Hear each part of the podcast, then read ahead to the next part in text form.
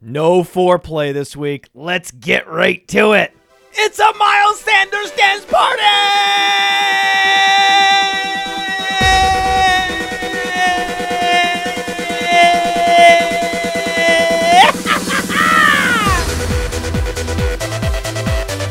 Boom! League winner. Oh, but what about the cramps? The cramps! The cramps!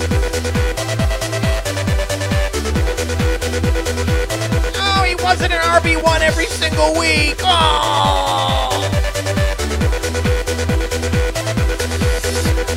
Miles Sanders has a nose ring and an eighty-fourth percentile agility score. Better than Josh Jacobs. He's the real deal and looks like Evander Holyfield.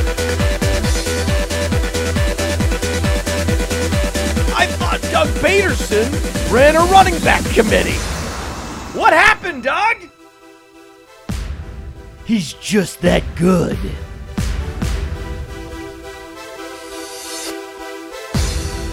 Top fifteen in red zone touches and top fifteen in running back receptions. That's how you score fantasy points. If you played Miles Sanders, you're in the Fantasy Football Championship this week. You don't even want to know who else was available in the fifth and sixth rounds of fantasy drafts. None of those players were named Miles Sanders.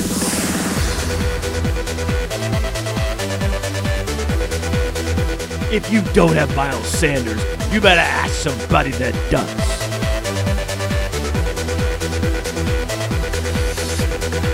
This is the longest dance party of all time, and I've lost my voice. Ah. It feels good to have a real dance party, not a party for projected opportunity like the Brian Hill dance party.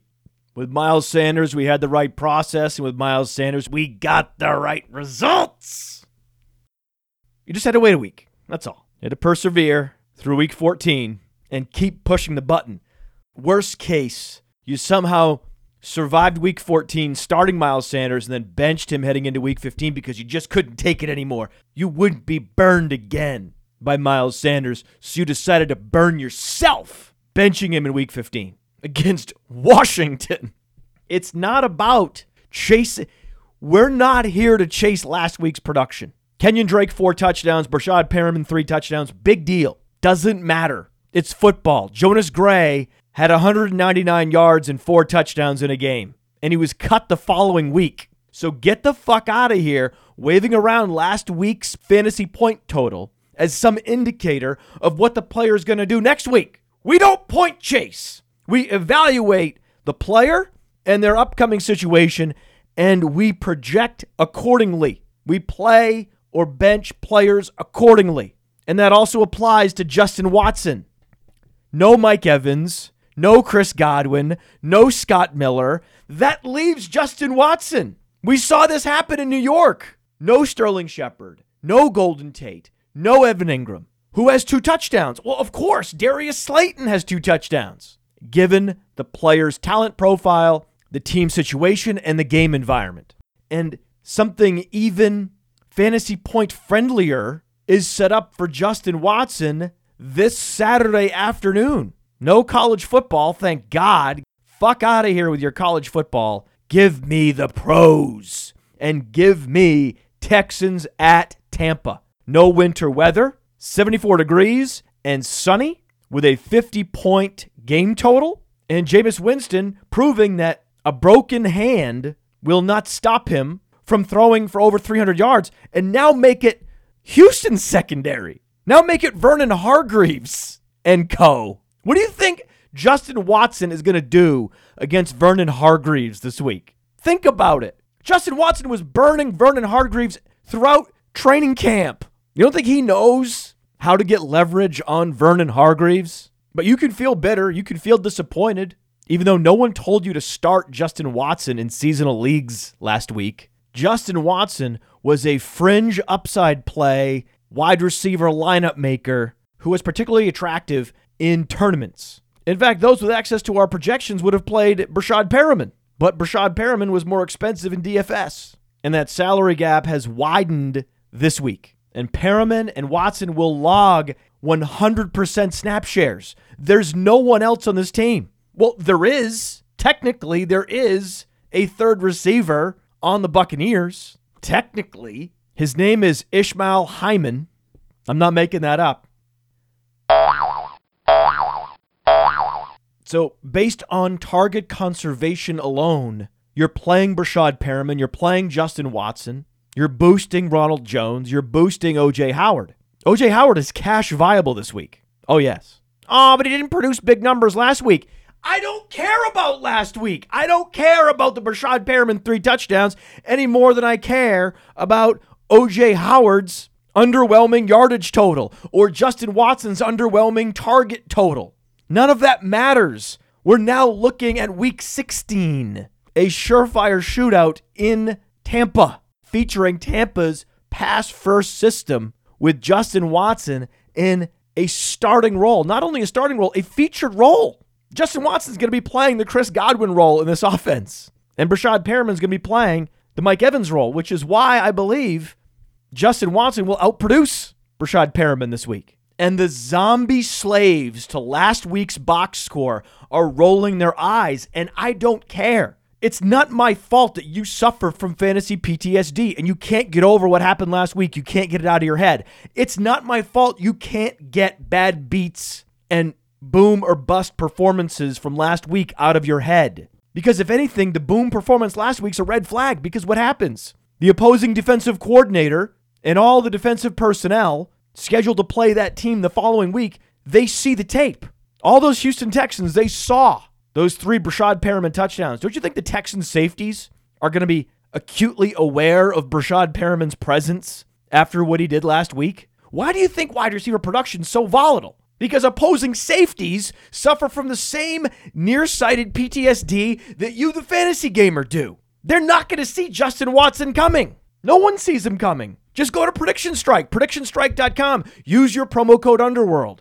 Get ten dollars in free Prediction Strike dollars to invest in any player after you first invest in Justin Watson. You invest in Keelan Cole last week. That worked out pretty well. The Keelan Cole play was the same as the Justin Watson play, only weaker. Imagine Keelan Cole this week if Dede Westbrook suffered a serious hamstring injury in week fifteen. How much would we like Keelan Cole this week? Well, that's how much you should like Justin Watson.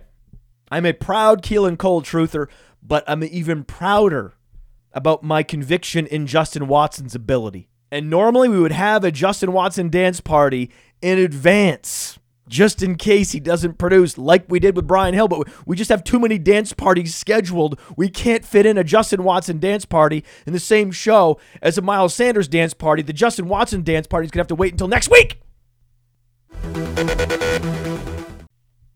Why am I so upset? There's no reason to be upset, because I'm entering the F F P C's playoff challenge at the start of the N F L playoffs. The F F P C's playoff challenge is the best fantasy football contest centered around the N F L playoffs with a fifty thousand dollars grand prize. Just go to my F F P C dot com, click on the playoff challenge link, learn all about it, and you will want to enter. I challenge you to enter. For years, I've wondered, is anyone going to figure out how to make fantasy football fun again during the N F L playoffs? And the F F P C finally cracked that code. Just like I cracked the code on Monkey Knife Fight. I'll never do better than Chris Carson, Christian McCaffrey, D J Moore, or Chris Carson, Christian McCaffrey, D K Metcalf, whichever you preferred last week. They all worked because Carson and McCaffrey scored four touchdowns between them. You are so, so, so very welcome. We have been inundated this year with praise, with thank yous, acknowledgments of the hard work done at Player Profiler to get so many of you in the fantasy playoffs, win you money in D F S, and now winning you money on Monkey Knife Fight. I couldn't do it without Peter Howard and Eric McClung and Mike Randall and Patrick Murphy and Frank Licatos and Alexandra Capiblanco and Corey Alexander and Nick Coder Michael Stitcher and Coleman Barr and Craig Wambold, Josh Larkey, Ryan Lopes, Sean McClure, Ray Marzarella, Nick Myers, Cody Wilhelm, Greg Burke, Peter Inglinera, Matt Gajewski, Josh Crocker, Tyler Strong, Jesse Reeves, Zach Kruger, Alex Johnson, Taylor Smith, Matt Stevens, Kyle Dvorak, Granola Jeremy, that's a pseudonym, all our analysts, all our writers, all our editors, all the data experts. It sometimes feels like it's just me, but it wouldn't be possible without this incredible team of people behind me, supporting me.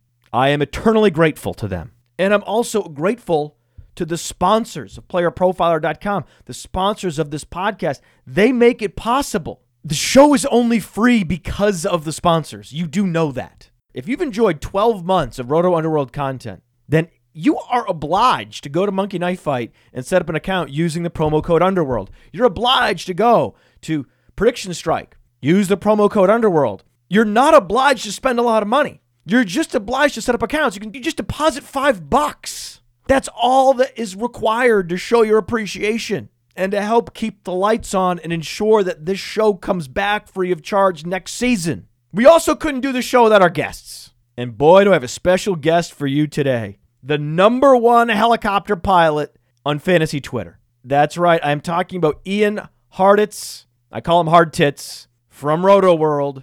Be sure to follow him at I Heart I T Z on Twitter.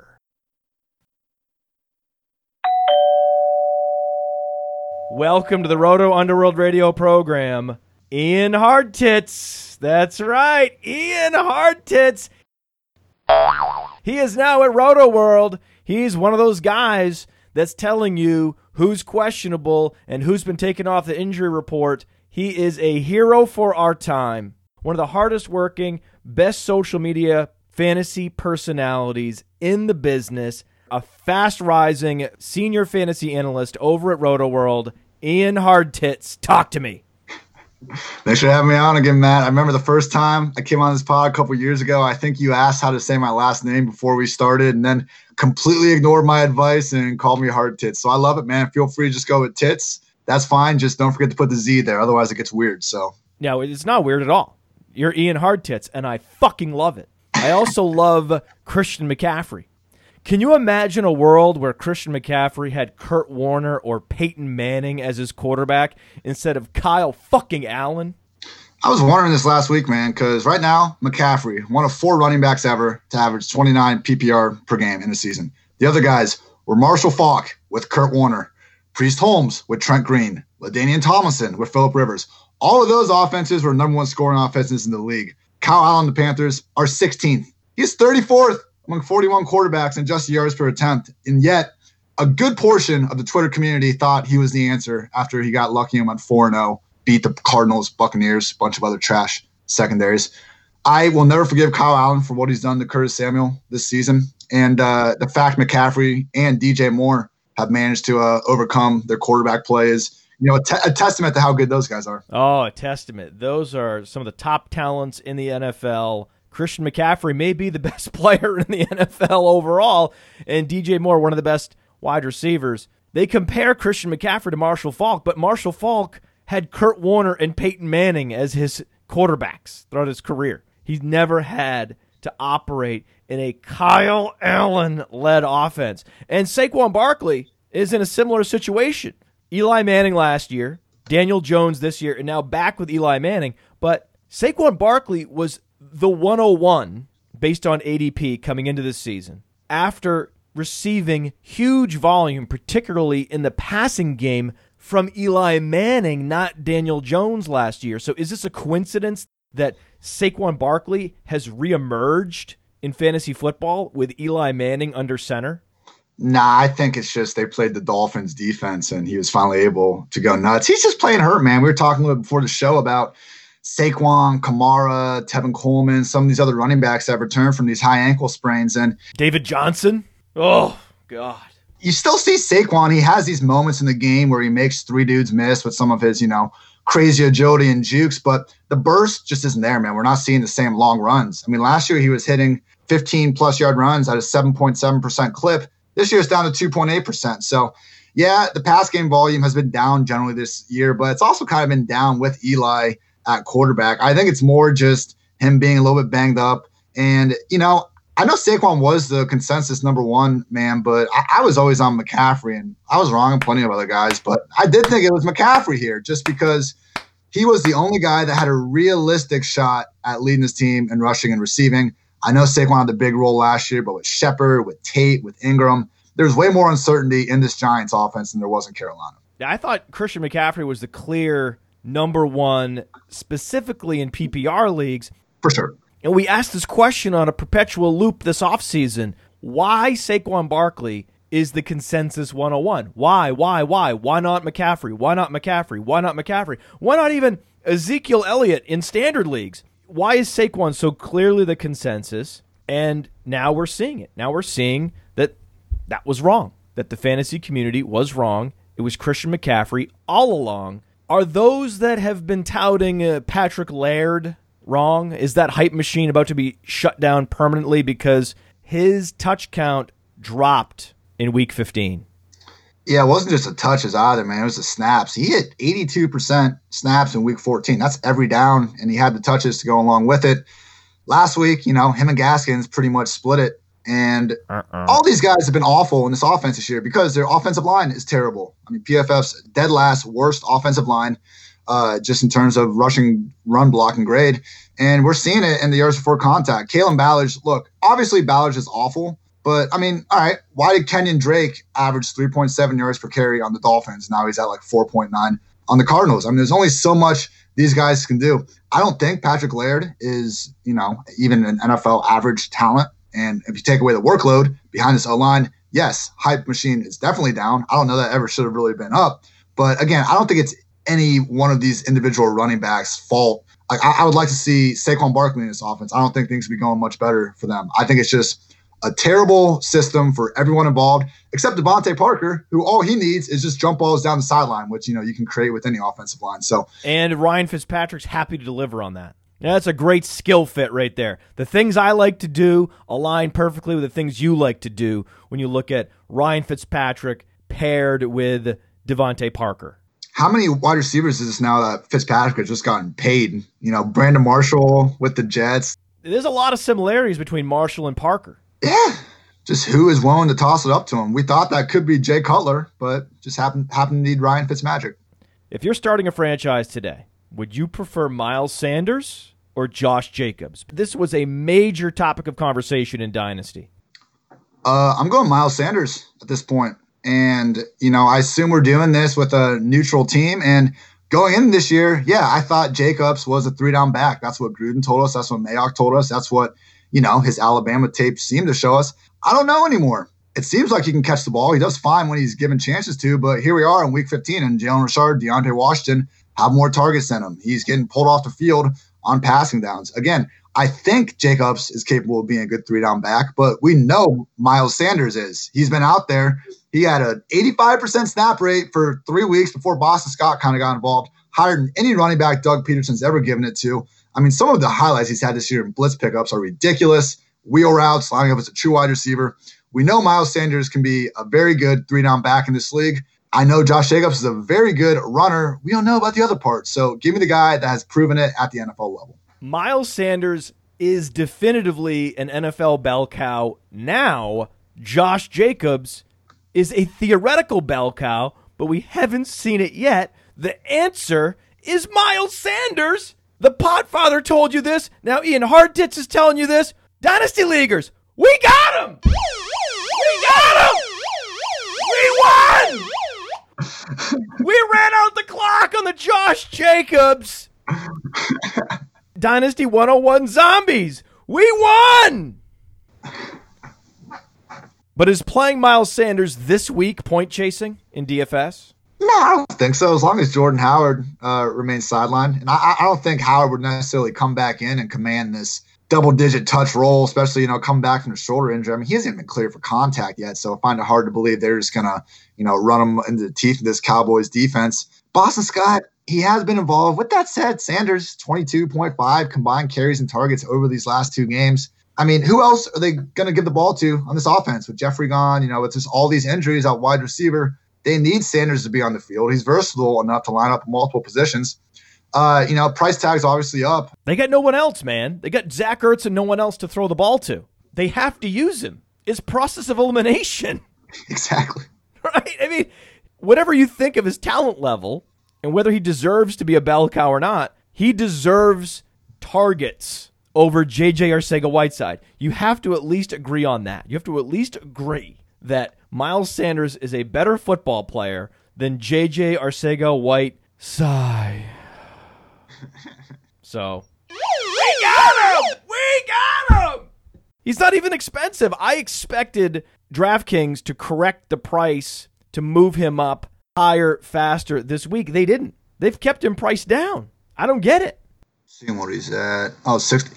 So my one thing with him, like, why are we paying up at sixty-four hundred for Miles Sanders when we have Melvin Gordon in a better matchup at fifty-six hundred? That's my only hesitation. Why not have both? The difference is you have a true bell cow with an all-purpose skill set. That's why you would play Miles Sanders at home against a more difficult defense than Marlon Mack at six point two K. He's less expensive. And Melvin Gordon at home against Oakland at five point six K. I agree. Melvin Gordon is the better overall value, and I think you could use him in cash. I don't love the Melvin Gordon ceiling. He needs to score multiple times to be someone that you're excited about in tournaments. So Melvin Gordon's more of a salary saver in cash, where Miles Sanders is the guy I want to use in tournaments because we saw the ceiling.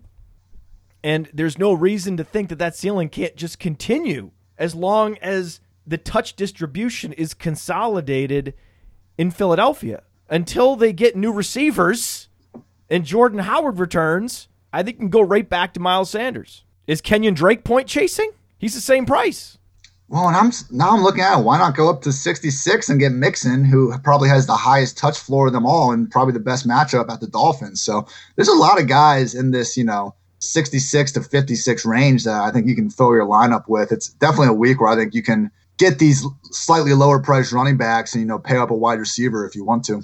I think that's the move in tournaments, is to pay down. Certainly in cash games, I understand the zeal for a Christian McCaffrey, as always. Chris Carson, of course. Saquon Barkley now. His tackle evasion skills have returned, going to Washington. So I understand the case, especially for Carson and McCaffrey. But in this sixty-six to fifty-six hundred dollars zone, from Melvin Gordon up to Joe Mixon, a lot of attractive options, as you said. Joe Mixon has looked good. Joe Mixon is the ultimate case for digging deeper than the box score, because his offensive line has been almost as bad as Patrick Laird and Myles Gaskin's offensive line. And yet he's commanding the fullest opportunity share. He's getting as many touches as he can handle in what is one of the worst offenses. So if you actually watch the games, this is one of those cases where I don't watch the games, but I talk to people that watch the games, and the Roto Underworld analysts that watch the Bengals tell me week in, week out, Joe Mixon is a guy you want to trade for in Dynasty. They're using him everywhere. He looks electric. And if they can upgrade the supporting cast, Joe Mixon will be unlocked. Yeah. He has a top five running back skill set. He was the only bright spot in that offense during that, you know, four game Ryan Finley era. And it was just unwatchable on him. He kept making plays despite everything around him being atrocious. The only issue with Mixon early on this season was that they were using him and Gio like low key at almost a fifty-fifty split. It wasn't so much in touches, but at least in snaps and the pass game opportunity. I mean, Mixon only had three or more targets in three games from weeks one through twelve. Now, each of the last three weeks since Dalton came back, he's cleared that three receptions in every single one. So we know he can catch the ball. We saw it at Oklahoma. We've seen it previously in his career. They just haven't always gotten him super involved in that game. I agree with you. If they want to feature him as a true workhorse, he's definitely got the skill set. Like, we have seen that. We know that. It's just a matter of, will he get it consistently? Moving forward, yeah, I don't see why not. He's averaging twenty-three fantasy points per game the last three weeks. He's gone over one hundred thirty rushing yards the last two weeks. One of those games was against New England. This is all negative game script. New England, blowout loss. Browns, loss. And yet, Joe Mixon is producing. Why is he producing? Because he's been incredibly efficient. Just look at the yards per carry. Don't look past the yards per carry. Just look at the yards per carry. He's generating a five point eight yards per carry the last two weeks with breakaway runs, with tackle evasion, because it's certainly not the system that is opening up wide running lanes for Joe Mixon. That's not it, man. He's just not scoring. He's not catching a lot of passes, but he's going to have one of those games, perhaps in the next two weeks, where he goes out and catches six, seven, eight passes. That's absolutely in his range of outcomes. And as soon as Dynasty Leaguers see that, they're going to boost him right back into the top ten running backs if he's not there already. So you need to act fast to get Joe Mixon now. You also need to get Joe Mixon before the Bengals acquire another Joe. Because we talk about what a hero Christian McCaffrey is producing in spite of Kyle Allen. Joe Mixon is producing in spite of Ryan Findley and Andy Dalton. What happens when Joe Mixon's quarterback is Joe Burrow? Get Joe Mixon in Dynasty. He is your number one trade target right now. This is your assignment, Dynasty Leaguers. Open up your Dynasty app, find the team with Joe Mixon, and submit an offer that will be very difficult to refuse. Do it. Do it now. So you're starting a franchise today. You want Miles Sanders over Josh Jacobs. That's the correct answer. You're starting a franchise today. You have two receivers with bad hamstrings. So we're going to have to craft this question so the age does not bias the question. You need to make the playoffs in two thousand twenty.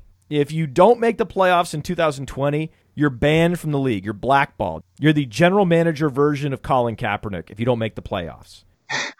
Ian, who do you want at wide receiver? You want Mike Evans? You want Chris Godwin? I want Mike Evans. And I know you love Chris Godwin. I know everyone loves Chris Godwin. God, the amount of victory laps I've seen on Chris Godwin this year. We all knew this was coming for Chris Godwin because of all the available targets in this offense and the comfy slot role that we've seen Bruce Arians use with Larry Fitzgerald in the past. Comfy. I like that. The comfy slot role. That implies that Mike Evans is doing the difficult work outside. Absolutely. It's the same thing we saw in Pittsburgh last year with Juju and A B.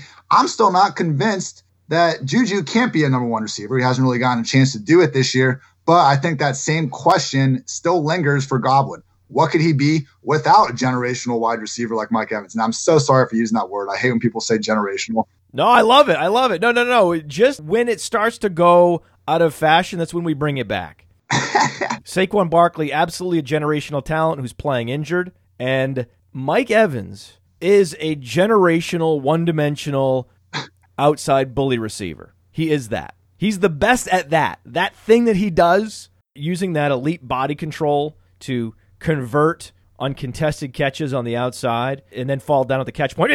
No, the other stuff, the, the positives, that stuff we haven't seen at that level maybe ever. But I don't agree with you that the pick is Mike Evans. If I'm starting a franchise today, I want maximum versatility. I want a queen chess piece wide receiver. That's Chris Godwin, and the numbers back it up in two thousand nineteen. If you're starting a franchise today, on the other side, so you have Mike Evans in your case, Chris Godwin in my case, you have a choice on the other side of the formation. You want A J. Brown or D J. Moore? I'm going D J. Moore, and I know A J. Yeah. Brown's been absolutely crushing it the last few weeks. He's been crushing it. Recency bias would have gone with A J. Brown. Clearly, the guy just needs targets, and he's going to produce with it. But I think the same thing is true for D J. Moore. They're similar players, man. Just like Chris Godwin and Juju Smith-Schuster are similar players, as you mentioned, A J. Brown and D J. Moore are similar. Similar age, similar efficiency, similar playing styles. It's why this is such a goddamn great question. It is a great question. I love this one stat Next Gen uh, Stats always puts out where they calculate like the yards after the catch players are expected to have, so then you can look at what they actually had, take the difference, and see who's performing just way outside of expectations. And A J. Brown and D J. Moore are literally going to finish. Like, so last year, D J. Moore and this year, A J. Brown are two of the top five receivers pretty much in their database when it comes to just consistently producing after the catch. So up there with George Kittle and just some of these other monsters. So, and Chris Godwin. Yes. Okay. But look, here's my big thing with D J Moore. You know, I mentioned earlier how Kyle Allen, just ridiculous what he's done to Curtis Samuel uh, on deep balls.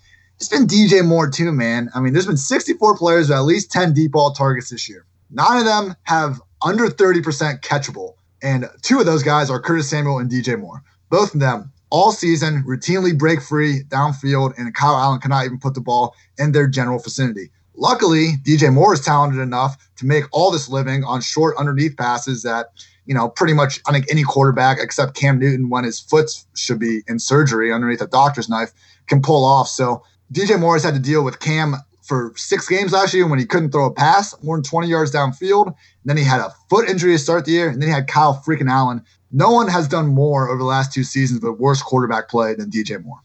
Speaking of Curtis Samuel, is he a trap this week? Because he's cheap. four point five K on DraftKings. I feel like he's just been a trap almost every week. Have you noticed these, uh, how they're kind of using them lately, though? Talk to us. Tell us.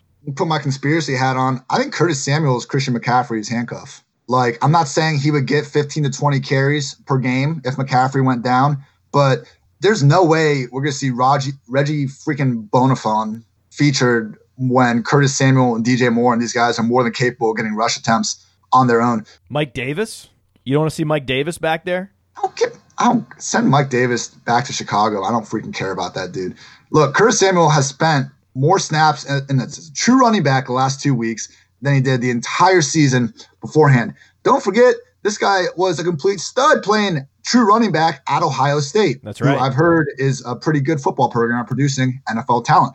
So the fact that he hasn't gotten a chance here because they have Christian freaking McCaffrey, yeah, I don't blame them for not wanting to take McCaffrey out of the backfield. They rarely ever do. But you know, Samuel, I, I I think he's a trap this week. Kyle Allen can't get him the ball. It's too inconsistent with the tight end being there as well. And that's before we even mentioned Will Greer is going to be starting probably. And who knows what that's going to entail. So I'm excited for the Will Greer era. I think that Curtis Samuel is the Joe Mixon of wide receivers and that this is a player you have to go get. He's younger than people think, and the quarterback situation is destined to improve next year, especially for a player like Curtis Samuel who operates on the outside. He himself will experience growth and development, and the supporting cast around him will help to buoy him in two thousand twenty. All signs are pointing up. All lights are flashing green for Curtis Samuel. Go get him. If somehow, someway, someone has both Mixon and Samuel in Dynasty, make that package happen. Go get him. Remember in this offseason, like Curtis and D J were priced, or not priced, but you know, their average draft position was way apart, kind of like in June. And then as we all hammered that, they became real close in A D P as the season started. I think we're just going to see that same exact thing play out next year. Yeah, D J is going to be a top three round receiver. He deserves to be, but Curtis is going to be the true discount, and get him post hype everywhere. I'm with you. Incredible value play over the next nine months, Curtis Samuel. Now, I thought that Leonard Fournette was a value play facing the Raiders last week because I imagined it in my mind's eye as a Gardner Minshew get right game because I fell for the narrative that this is a swaggering quarterback with the seventies disco ball costume coming off the plane. This was the second coming of Ryan Fitzpatrick, and he just struggled against some difficult defenses, and that this was a get right game, and that Vegas had it wrong. Vegas had the game total and the line wrong. It turns out they did have the line wrong. They didn't have the game total wrong. So I was right that the Jaguars could win that game. I was wrong about the game total. It wasn't the junk shootout I was hoping for, and therefore Leonard Fournette underwhelmed. Did you fall for that narrative too? Did you have too much Leonard Fournette last week? I didn't have a ton of Fournette. I was more in on D D Westbrook, thinking that, you know, with D J Chark out, that Westbrook could kind of be mm-hmm. that number one in the great matchup in a, you know, sneaky potential shootout spot. All right, so we were both wrong about a guy in that game. Yeah, exactly. And yeah, no, it's, fair, it's a fair point with Minshew. Like, he might just not have that ceiling. He's a sixth-round rookie. We forgot. We forgot. It was the chest hair and the sunglasses, and I forgot he was a sixth-round fucking rookie. So are you giving up on Minshew moving forward? You don't like anything? I don't know, man. He really broke my heart, Ian. I had way too much Fournette. God damn you. He was really bad. How could you be that bad against the Raiders? You can't produce until there's four minutes left in the game? Look, man, I'm saying, yeah, that sucked last week. But if Minshew's going to be their, if Minshew's going to be their starting quarterback next year. Oh, underrated receiving corp and one of very few quarterbacks that actually averages, you know, twenty-five rushing yards per game. Minshew runs on a little bit, and I would I would really like to see him in a more friendly scheme than just hand the ball to Leonard Fournette twenty-five times a game. I agree. Underrated wide receiver core led by D J Chark next season. So if he is the starter, he's set up for success. What about this week? Marlon Mack, we mentioned him earlier. Is this a get-right game, though he's not heavily used in the passing game? one hundred percent. I mean, look at the last game he balled out in. It was against the Jaguars, who's the only run defense worse than the Jaguars. The Panthers, who he now gets. I mean, they've allowed twenty-six rushing touchdowns this season. Next closest is the Jaguars, all the way down at nineteen. And I mean, they've, they're also allowing the league-high five point two yards per carry. I mean, you know, all these Panthers fans for years wanted Thomas Davis out of there because, you know, really hurt them against the pass when they're trying to trot out three linebackers all the time. Well, you know, they got what they wished for. Now they have a good pass defense, but they cannot slow down any run, rushing attack this entire league. I think it's just like the Seahawks last week. We know we knew they wanted to run the ball against the Panthers. We knew the Panthers couldn't stop it. Same thing with the Colts. Who's going to be the guy to run the ball? Marlon Mack. And guess who has a better offensive line than the Seahawks? The Indianapolis Colts. Don't forget, the Indianapolis Colts have Quentin Nelson. Quentin Nelson is going to enjoy playing football this Sunday. Oh, yes.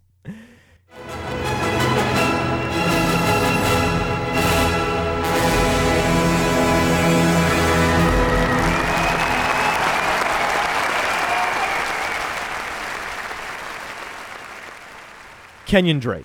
He has become a conundrum player because most of us believe that in a vacuum, if one hundred percent healthy, that David Johnson's a better player. And David Johnson is going to be a Cardinal in two thousand twenty based on the contract. The dead cap is way too high to cut David Johnson next season.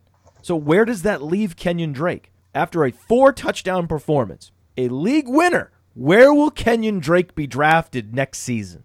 Ooh, hopefully in the first round, because he's a Tampa Bay Buccaneers new starting R B one.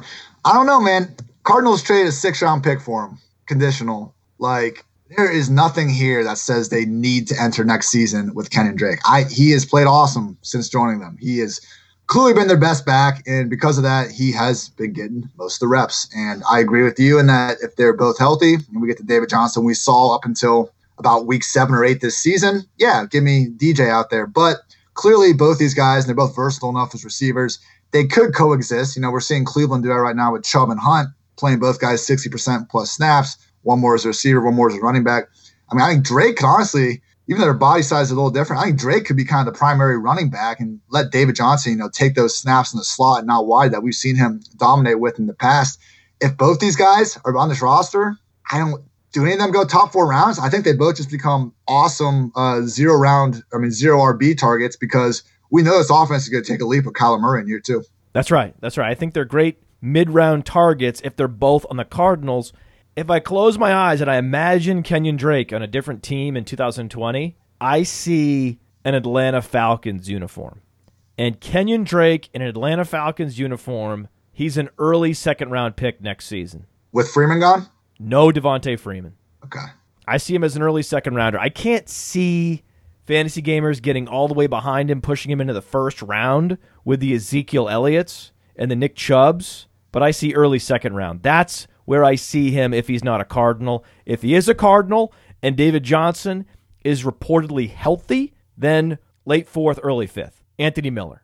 He is breaking out all over the place. He won't stop breaking out, even though he's the number two option in a Mitchell Trubisky offense. I didn't think that was possible. I didn't think it was possible for Mitchell Trubisky to support two fantasy-relevant wide receivers, but we're here, which makes what Anthony Miller is doing all the more impressive. Where's he going to go next year? I think maybe a little too high, man. He's talented. With that said, why has he been breaking out just recently? It's because Taylor Gabriel's been sidelined, because been Trey Burton's on I R, Adam Shaheen's on I R. I mean, they really have no one else. Even Jav- Javon Wims, their number three wide receiver, has been banged up too. I mean, it's Miller's clearly talented. He scored seven touchdowns as a rookie playing with a bum shoulder. But I just don't know if they're g- ever going to treat him in this offense like a true number two. In week one, Nagy had him on the sideline so he could play Tariq Cohen as a full-time actual slot receiver. You know, Mike Davis was the Bears starting uh, running back in week one. It just doesn't seem like a situation that if Nagy's back next year and Trubisky's still a quarterback and they're a little bit healthier all around, I'm not convinced we see the same volume over the course of an entire season. So you think Anthony Miller is going to be overdrafted next year? I agree with you. He just does not look the part of an alpha in any passing game. It's going to be the Allen Robinson show all over again. We can just hope for an upgrade at quarterback. That's the big hope in Chicago. Mike Boone, will he help people win championships this week? Yeah, so Schefter was saying on E S P N last night that he would be surprised if Dalvin Cook plays in week sixteen or seventeen. And just looking at the, I mean, if the Rams... The Rams lose on Saturday. That means the Vikings clinch a playoff berth. And to win the N F C North, they need the Packers to lose this week and then in week seventeen against the Lions. So seems unlikely. Seems like the Vikings should be able to just make the playoffs and none of this will really matter. So, yeah, why would you rush Dalvin Cook back? Alexander Madison still got this ankle injury. He doesn't appear all that likely to just be back. I don't know. I haven't heard much on him there. And that leaves Boone. He's the guy in this offense that wants to be run first. And, yeah, look, Abdullah – It's just worth worth mentioning. He'll get a little pass down work, but his five carries last week were a little inflated. Four of those came on the second last drive of the game when they were just in full-on mop-up mode. So I think you can fire up Boone with a round of twenty-touch projection. And, like, even if you don't even if you don't love this athletic profile, which I know a lot of people are hanging their hat on, and he has an amazing athletic profile, look what he did in the preseason. I mean, this guy is produced against N F L defenses, and I think we're going to see him do it in a regular season game this Sunday. ninety-fifth percentile burst score, and it's translating on the football field. It translated in preseason into big plays, and it translated into two touchdowns in week fifteen. Like, Mike Boone is happening. It's happening, folks. It's happening. We got him. We got him. Breakout star, Mike Boone. We got him. Oh, I told you to stash him for weeks, and I was right. Adam Thielen, is he dust? No, take it easy. Too soon? Too soon. I mean, too soon. I don't think he's, I don't know if he's one hundred percent, but even before, like, what was the big storyline from this Vikings offense in weeks one through six? Volume in this run first offense. Run first, run first, run first, run first, run first. Exactly. Thielen doesn't have a game with more than eight targets this season. He has five Ooh. games with five or fewer targets. That's more than he had in twenty seventeen and twenty eighteen combined. This philosophy's been validated, Ian. They're going to make the playoffs with this philosophy. That means it's going to carry over into next season. And Adam Thielen's going to be thirty. What do you do with Adam Thielen in Dynasty? Haven't you seen their win-loss when Dalvin Cook gets over twenty carries in a game? But, no, I mean, Thielen's really going to be thirty? You say that? thirty years old. Wow, I did not realize he was that old. You know what? It's not like the guy's been winning based on pure speed or anything anyway. The guy's a route runner. He catches everything thrown near him. This is his first real injury. It's a hamstring injury. He came back from too quick and re-aggravated. I mean, this all, it makes sense why he injured this. I don't know that we should just expect his body to start breaking down because of this one instance. No, I mean, again, I think the volume is a bigger concern than Thielen turning into dust. Uh, he's not going to be, obviously, the top two-round pick he was this year, so... Honestly, I think buying him back in twenty twenty could be the way to go. Sneaky buy, Adam Thielen. Julio Jones, similar age, commanded twenty targets. How the hell did he do that? twenty targets. Russell Gage is the other option, so we're just throwing it to Julio every single time, right? Yeah, I think the one thing that could have tipped us off a little bit too, we looked too much at this 49ers matchup on the surface and just said that's going to be impossible. Massive emotional letdown spot for the 49ers coming off of that, you know, gigantic Saints win. Just all those injuries on defense. It wasn't like it was just Sherman. It was Kawan Williams. Their other cornerback was out. D Ford was out. Tart, their safety, was out. Whenever a team's missing four to five starters and you have anyone that's that talented on the offensive side of the ball, I mean, we got to give them a long, long look. And I know Julio was in that, you know, monster touchdown drought from hell entering the game, but probably could have seen that that was coming. I know. Real quick off topic, is Austin Hooper the most overrated top fantasy producer ever? Because I think he's pretty close. I have not seen this guy once all season when the Falcons are actually in neutral game script make a difference. And you know what? They've been trailing a lot. Have you seen him on the highlights? I haven't seen him on SportsCenter. I haven't seen him featured on E S P N. He just seems to rack up receptions and grind out yards. He's more Jason Witten than he is George Kittle. I prefer a George Kittle, Travis Kelce, Evan Ingram type profile. Look, Hooper's a fine player in real life. This isn't a shot at him. It's more of a, look, when Ridley's healthy especially, the Falcons are never going into Sunday going, wow, let's get Austin Hooper twelve targets today. We'll see what Julio and Calvin can get, you know, on the side. They get down multiple scores, and who the, who the underneath receivers? Hooper and Devontae Freeman, who's also been catching a lot of passes this year. forty-eight catches, five hundred forty-seven yards, five touchdowns while trailing this season for Hooper, thirteen for one hundred thirteen yards and one touchdown when tied or leading. I understand they've been trailing more than the other times, but seriously, like, when you do not chase this guy next year, do not chase the number three pass game option in offense. Go get your George Kittles. Go get your Zach Ertz's. Go get the guys that are actually featured from snap one of the game. At tight end, you go all the way up or all the way down. If you don't get Kelsey or Kittle, go super value down the board, double-digit rounds, guy like Ian Thomas, right? You want an Ian on your team, right, Ian? Amen to that. Ian Thomas in the double-digit rounds. I can already see it. I already have Ian Thomas in the two thousand twenty Scott Fish Bowl, and the draft hasn't even happened yet. Just like the O J Howard rule, man. Don't draft a tight end from rounds four to ten, pretty much. It's not a good idea. We also had Evan Ingram as one of the top three most fragile tight ends coming into this season, a massive injury risk that no one else predicted except those at Player Profiler. And Tyler Lockett's coming off an injury, but is it time to pay up for him in tournaments because he's just in such a smash spot and you can see the ownership being suppressed because he's so expensive on DraftKings? That's the argument because he's priced as the wide receiver three. I think, you know. Their algorithm knows, man. It knows. It knows. DraftKings knows. He can clearly ball out in this spot.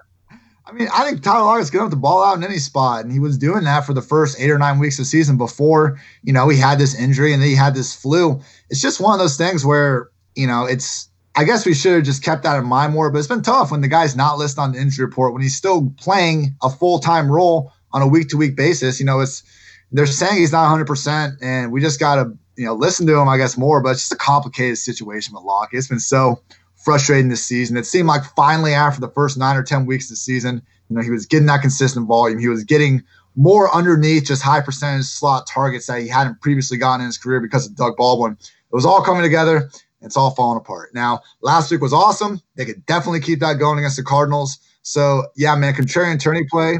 I think they keep it going because I think yeah. that Tyler Lockett is a receiver. And and this is the life of a receiver. It's a volatile position. And whether it be injuries or illness, stacked up with randomness, you can have a two, three, four-week drought. It just happens. You roll the dice. You can get snake eyes multiple times. It's possible. It's just random chance. Random events and outcomes on the football field can greatly suppress or greatly inflate your production. And I think now we're seeing a return to normalcy for Tyler Lockett. And I don't think it was difficult to figure out. I think you were benching him when he wasn't producing. You benched him last week, and that's fine. He's now shown you, he's shown us that he's back, and now we play him with confidence, including in D F S. Stack him with Russell Wilson, because I don't want to stack him with D K Metcalf. I think D K Metcalf has a fake ceiling. I think D K Metcalf looks nice on paper. He looks like a G P P option on paper, but it's fake. It's burst score, it's athleticism, but when you look below the surface, the limited route tree and the lack of yards after the catch, it, it does cap his ceiling.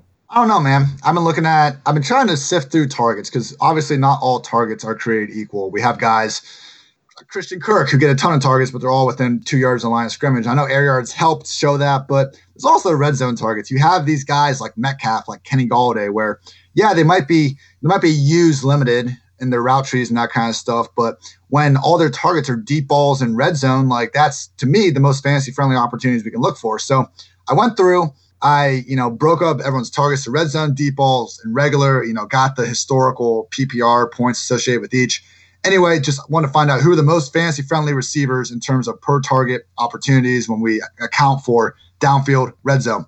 Top seven this year among the top seventy receivers with fifty targets. Philip Dorsett, Mike Williams, Tyler Lockett, Kenny Galladay, Preston Williams, R I P, Terry McLaurin, and D K Metcalf. Oh. Look. I agree with you. He doesn't have the yards after the catch ability, which is something that, you know, I probably could put into this to figure it out. But just in terms of consistently getting downfield looks and opportunities in the red zone, no, I, I think he does have a ceiling. You think the upside is real there? I do. He's getting almost the same amount of targets as Tyler Lockett. And even though he's not the same talent after the catch, or I think as an overall receiver, he's getting the same fantasy-friendly target share from one of the best quarterbacks in the league. Well, the price difference is extreme. seven point six K on DraftKings for Tyler Lockett, and you got to go all the way down to five point nine K for D K Metcalf. So you're suggesting throw a feeler on the D K Metcalf with Russell Wilson's stack as well. The issue is against Arizona, D K Metcalf's going to see a lot more Patrick Peterson, and Tyler Lockett's going to get the friendly matchup out of the slot. You want wide receivers in the slot against Arizona. That's the difference. Unless they're Jarvis Landry. What the hell is that? Jarvis Landry. That air ball was just funny. I'm not a Jarvis Landry enthusiast, so whenever he's high-owned and doesn't deliver in D F S, I just cackle. Who had the bigger air ball last week? Was it Landry or Robert Woods? I, I think it was Landry, man, just because of how – and I know Robert Woods has been the one constant in this Rams offense, but with Real Goff and we should just kind of knowing that there was no way Cooper Kupp was going to be that little involved again, and with how – crazy Higbee has been recently. Crazy. Yeah. I understand why both were cast plays. I'm not trying to say in hindsight, like, you know, Woods was a bad player or anything. I get it. He was eating. But I just think with that slot matchup and, you know, with that just Arizona in general, I, I expected more out of Landry last week. How is Tyler Higbee doing this? Uh, pure badass volume. It's insane, man. The only guys with freaking more targets than him over these last three weeks that Gerald Everett have been out, so he's playing with every down roll. Guys have more targets than Tyler Higbee. Robert Woods, Michael Thomas, Christian McCaffrey, and Allen Robinson. That's it. Like, I'm getting all these start quit, start sit questions with like him versus Darren Waller and all these other guys. We have to treat Higbee like a undisputed top five tight end option right now. He's getting fed that many targets. Now, you know, the matchups were sick. So we'll see if he keeps the matchup going, man, but there is just too much volume with Tyler Higbee to leave that dude on your bench right now. It's crazy. It's different if you do it in one or two games, like Ian Thomas, ten targets. You're thinking he could either keep it rolling, another nine, ten target game, or the glass slipper falls off. And the glass slipper fell off last week.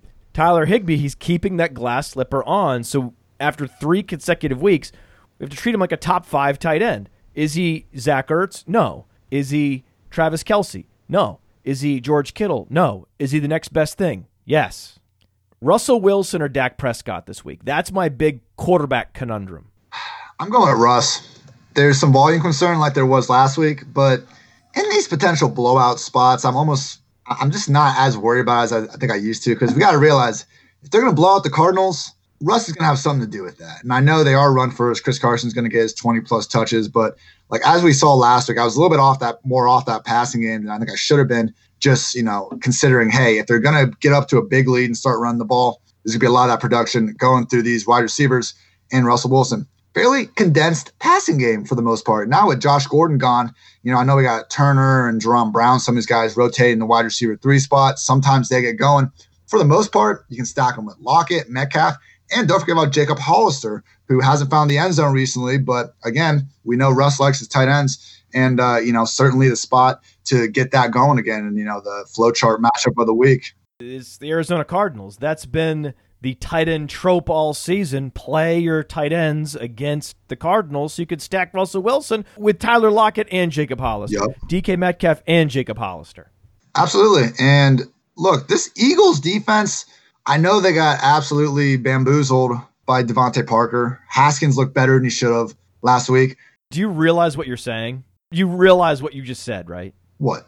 They were bamboozled by Devontae Parker, and then Dwayne Haskins had the best game of his career by a wide margin. It's scary when I put a butt on the end of that. The, those are two important performances that we have to hold against this Eagles defense. I mean...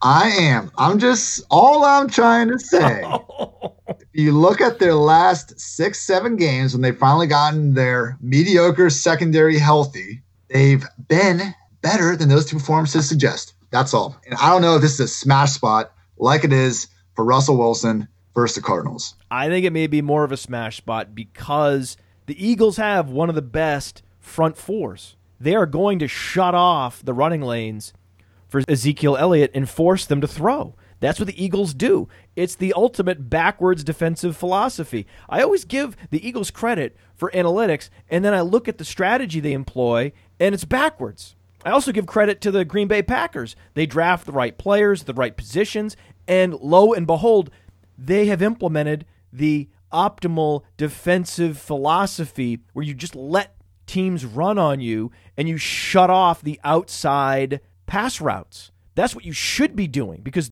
those outside wide receiver route trees are the paths to victory in the N F L, and the Packers have decided we're going to shut those off, right? We're going to wall those off, force you to beat us up the middle, whereas the Eagles are saying, hey, listen, hey, listen, you can beat us on the outside. You just don't go up the middle on us. Please don't go up the middle. We're going to shut down the middle, and you're going to have to beat us with Amari Cooper and Michael Gallup. It's like, okay, we're happy to do it. Here goes Michael Gallup. Like, Michael Gallup's in a smash spot. You know that. How worried are we about this Dak finger thing? Because we were just talking about, you know, some of these injuries that we don't pay enough attention to. Mm. And, you know, Troy Aikman on the broadcast saying Dak's playing with a hairline fracture in his right index finger. Jason Garrett says it's not affecting him. I remember, I mean, we're not going to get any information out of this Cowboys organization that's accurate about an injury. I still remember when Tony Romo broke his back and Jerry Jones that same night said, good news, guys, it's not a broken back. Like, we'll be fine. So we can't trust anything coming out of their, their mouth. Last week against the Rams, they ran the ball all over them. Didn't really have to pass. They did not have to pass because the running game was good or because, you know, they didn't want to throw that much. So a little worried about that, but no, I agree with everything you're saying. You know, you look at D V O A, it was pa- pass versus run.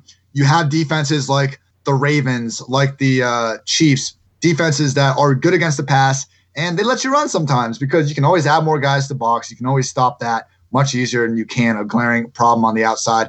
That's why you see defenses like the Jets, like the Buccaneers, and they're awesome. They're top five in D V O A against the run. It doesn't matter because they can't slow down passing games, and it's the N F L in twenty nineteen. Yeah, the ultimate Pyrrhic victory defenses. Like, oh, hey, we stopped the run. Like, great. What did you do? We lost. Okay. What did you win? Nothing. All right.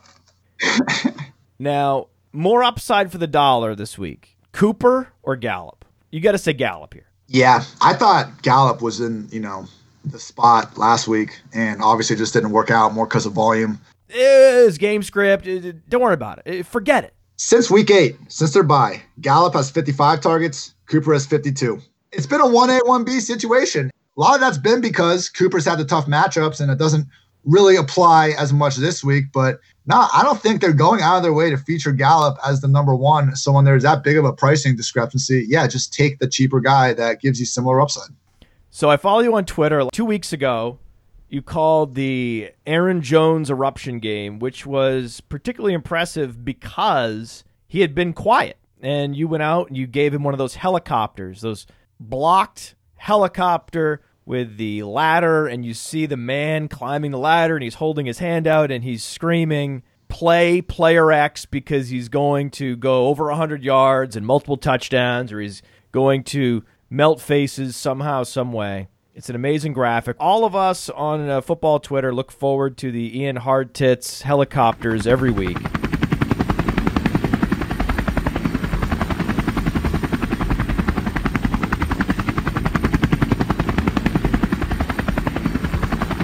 The Aaron Jones one just sticks out as the most impressive for me. What's been your favorite helicopter of the season? First one, the O G. That was uh, Deshaun Jackson in week one. You know, hit him going for over one hundred and multiple touchdowns. Uh, we're six four and one on the season. Not too shabby. Hoping to finish up above five hundred. And, uh, you know, we've lost some good pilots out there. Hollywood Brown, week three. Good guy. Uh, Kenny Galladay, Mark Ingram. Lost him as well.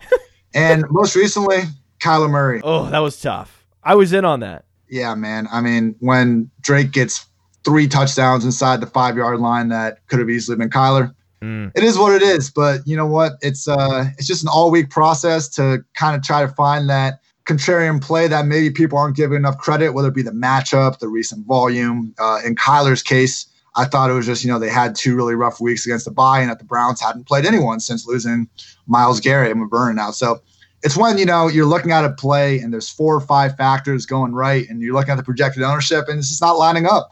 So, uh, you know, I, I really do uh, put a lot of thought into it. I don't usually – I don't narrow down my kind of potential pilots until Thursday night, Friday, after I've done all my kind of research. You know, my might have a couple of drinks first to get the chopper gods to talk to me in the right way. But, you know, everyone's uh, – all the talk of the industry is about establishing the run and all that. But, you know, fuck the run. I, I want to rule the air. So, you know, people can have whatever they want there. But if you want to, you want to be a true champion, true, uh, true pilot of the industry, follow the helicopters. Love it. Love it. Can we just brainstorm out loud? Possible lock button running back. Now, this is not a helicopter, but a candidate for a lock button running back.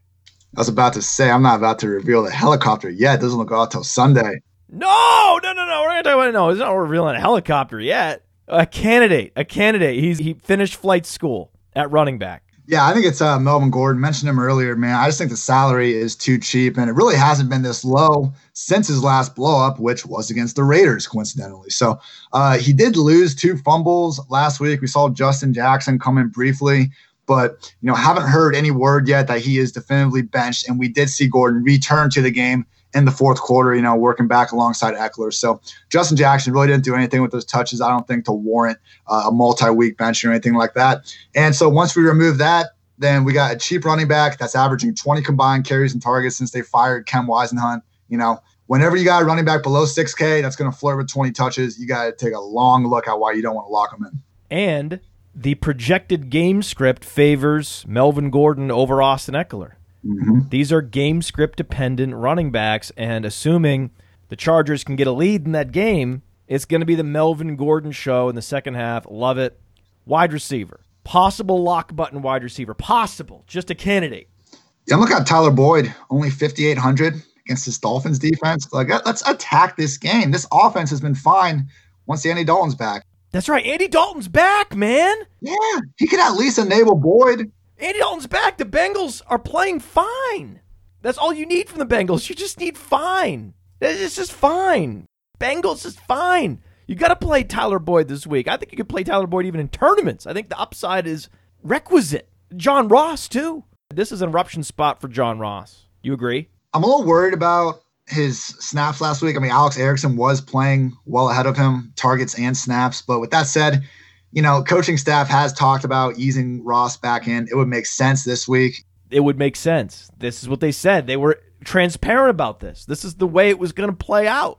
Yes, I'm in on both guys. And honestly, like, while we're at it, if we like Boyd, if we like Ross, doesn't that mean we like Dalton cheap? I love Dalton in cash. Dalton is my cash quarterback, so I can afford the premium running backs this week. Absolutely. You either go all the way up or all the way down in cash. That's my philosophy. Play Lamar Jackson. Great. Who doesn't love Lamar Jackson? We're playing Lamar Jackson. Of course you're playing Lamar Jackson. Who doesn't love Lamar Jackson?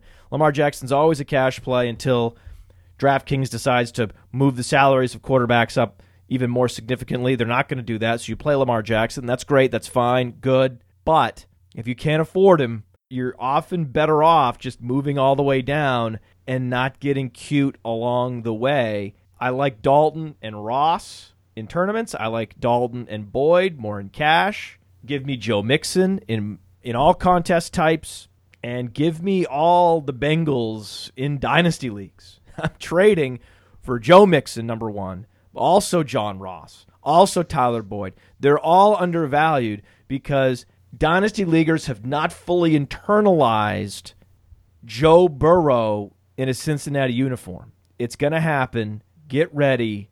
Get out ahead of it. Give us your fake chalk of the week, the guy you think is going to be high-owned for all the wrong reasons.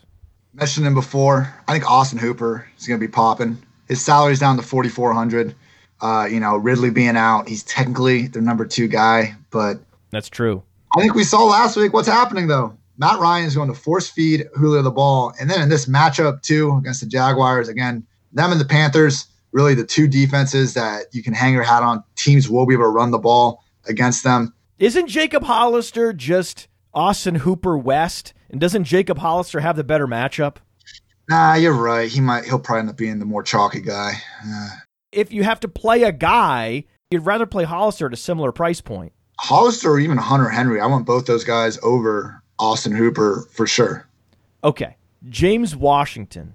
Washington is pretty polarizing because he was not a starter to begin the season. And even after Juju Smith-Schuster went down, Deontay Johnson was technically the alpha in that passing game, getting significantly more snaps. James Washington continues to produce in spite of third-string quarterback play, eighty-plus receiving yards in three out of the last four games. But Juju Smith-Schuster returns. James Washington will not get a full complement of snaps? Does that matter? Can you still play him in D F S? I don't want anything to do really with James Washington. And it's not just on him. I do think he is a talented guy, but Juju's coming back. That means Washington, who has been playing over twenty snaps a game in the slot last three weeks, that's gone. He's back to being a primary outside receiver. When he's a primary outside receiver, I don't think we have any evidence that points to him getting more involved in Deontay Johnson in any given week. Thank this you. Is already a low-volume passing game, and, yeah, like who knows what's going to happen. Longer term, I prefer Deontay Johnson to James Washington in a vacuum anyway. So James Washington is absolutely a trap this week. Is Darius Slayton a trap? Yeah, I think so as well. I mean, it, he's eight touchdowns this year. I mean, good for that guy, but just a crowded offense. And honestly, the going from going from Eli to Daniel Jones is a negative for Darius Slayton. I know the common talking point has been, oh, you know, Daniel Jones throws the ball downfield, Eli doesn't. That's just not rooted in what we've seen this year. Eli's deep ball rate is thirteen point six percent. He's been way more effective in yards per attempt and quarterback rating on those deep passes. Daniel Jones all the way down at ten point three. I mean, Jones has been more of the dink and dunk guy. He turns the ball over more. I mean, this is bad for all these receivers, I think, if they go back to Daniel Jones. I'm not saying Eli's just this awesome, you know, quarterback they have back there, but when it's between those two right now, like Eli has been better at enabling these guys from a fantasy perspective. So, no, I mean, just because Darius Slayton, he in any given week, he can be behind Golden Tate, Sterling Shepard, even Saquon Barkley, even Evan Ingram if he comes back. So, and Golden Tate is only four point eight K. The best value Ooh. among these Giants receivers is Golden Tate. He has big play ability in a starting role, operating close to the line of scrimmage, which fits better with Daniel Jones' playing style. So I prefer Golden Tate. Hey, quick quick Golden Tate question for you. Do you think him or Deshaun Jackson is the premier swaggy touchdown scorer of the past decade? I think you have to say it's Deshaun Jackson. Anytime you can stop on the one-yard line and then get the ball swiped out from behind by a hustling defensive player, you're taking swagger to such an extent that you're doing huge damage to your team and your reputation. And if you're willing to do that, if you're willing to nuke yourself just to preen in the final moments before scoring a touchdown, you have to give it to Deshaun Jackson. You have to. But I love Golden Tate. He is already named Golden, and he created a new nickname for himself, Showtime. You're already called Golden. You don't need a nickname. You're Golden already. Why are you calling yourself Showtime? You're Golden. It'd be like someone who already had a name like Fantasy Mansion creating a new nickname like the Podfather. Like one good nickname wasn't enough.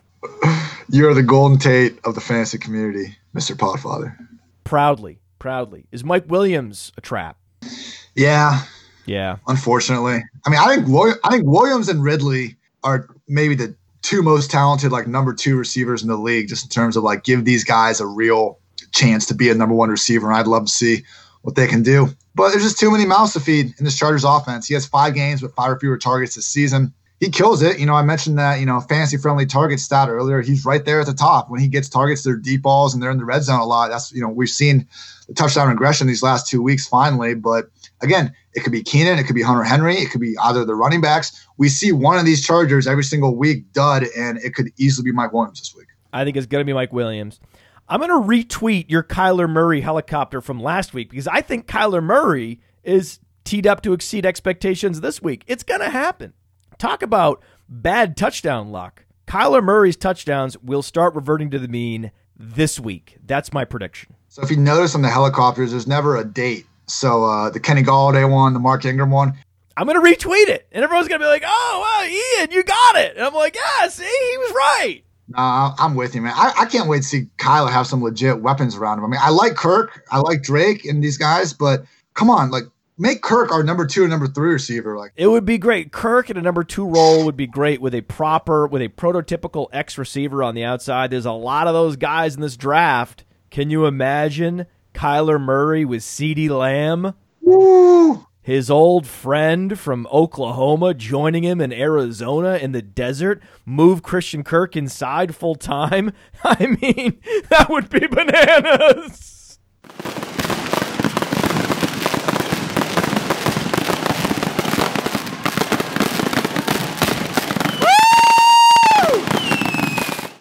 God forbid we get Andy Isabella a few more reps. We'll see. We'll see. Healthy David Johnson. Ah! Jameis Winston. Did you know he's nine hundred yards away from being the single season passing yards leader of all time? nine hundred yards away from the record.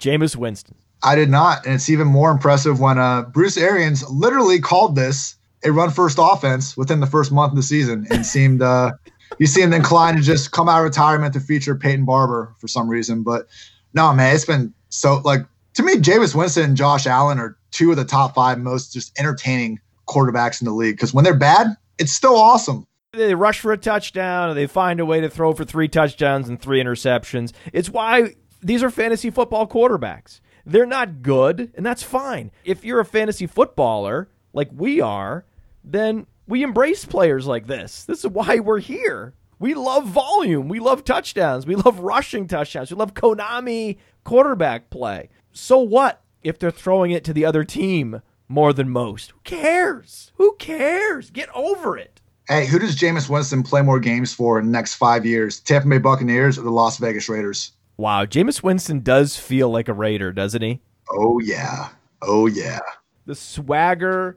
But I also think there is an outlaw aspect to Jameis Winston. He just doesn't care about many things that others care about in the N F L in a good way. And I feel like John Gruden has a way of installing concepts and rules of thumb for quarterbacks to help them narrow their focus and avoid some mistakes from the pocket. I do think that John Gruden would have a positive effect on Jameis Winston. I'd agree with that. I just love that fit so much. It would be great. It would be so great. He would look so much better in a Raiders uniform than a Buccaneers uniform.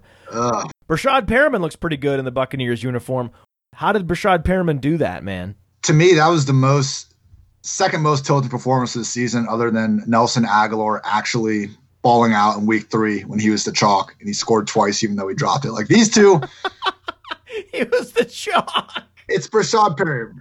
He did everything he could to betray the chalkness and yet he went off anyway. Nelson Aguilar. All these are tilting players. I thought Justin Watson would be the main guy in this game. It made sense to me that Evans is out. Okay. Who's his backup? It is Justin Watson because Breshad Perriman and Scotty Miller, who returned last week, have been splitting field stretching snaps. That turned out not to be the case. Perriman was the guy that was on the field the most among the wide receivers. It's still just, I don't know, man. Do you really want to chase this? I want to chase Justin Watson. I'm going right back to Justin Watson. Absolutely. You can do a Justin Watson helicopter. Yeah. Because there's no Chris Godwin. There's no Mike Evans. And by far and away, the best all-around receiver that can play every position and execute is Justin Watson. He's the guy. The problem is he's not on the main slate. That's what kills me. I would love to be able to play Justin Watson, but he's not on the main slate this week. But I think he's a guy you can flex in deep leagues. Leagues that start three receivers with a flex, P P R, you can consider Justin Watson. It sounds crazy, but the depth chart is the depth chart. The projected snaps are the projected snaps. The projected routes are the projected routes. The projected targets are the projected targets. The projected receptions are the projected receptions. The projected yards are the projected yards. The projected touchdowns are the projected touchdowns.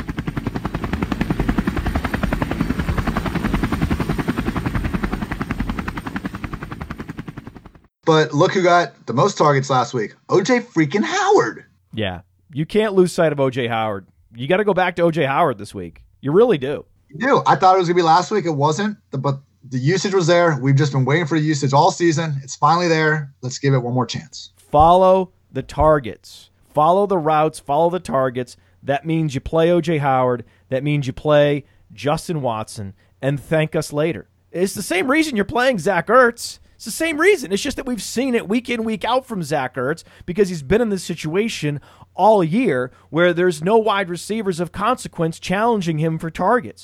So you just pile right back into Zach Ertz. It's hard to get off Zach Ertz each and every week, isn't it? Yeah, and I think we can even throw him into flex cash game discussion at this point if you like a cheaper tight end because, I mean, he's their number one receiver in Philly right now. He's priced right alongside T Y. Hilton, Keenan Allen, Cortland Sutton, Kenny Galladay. Like, I think clear, we'd all kind of agree Ertz definitely has a higher floor than those guys. And there's no Kelsey and there's no Kittle on the slate. No, I think you need him. You got to have him in your cash lineup, I think, this week. He, it's just too much of a difference between him and the next closest tight end. We had him last week in cash, and it worked. It worked really well. Thanks to Chris Carson and Chris Conley. That was lucky. But anyway, how about Jonnu Smith? I think Jonnu Smith is good. I think Jonnu Smith is a tournament play. But he's down there with two others, Noah Fant and Mike Gesicki. They're all under four K on DraftKings. I prefer Jonnu Smith. How do you rank those three guys this week? I go Gesicki, Jonnu, Fant. Oh, you go Gesicki number one.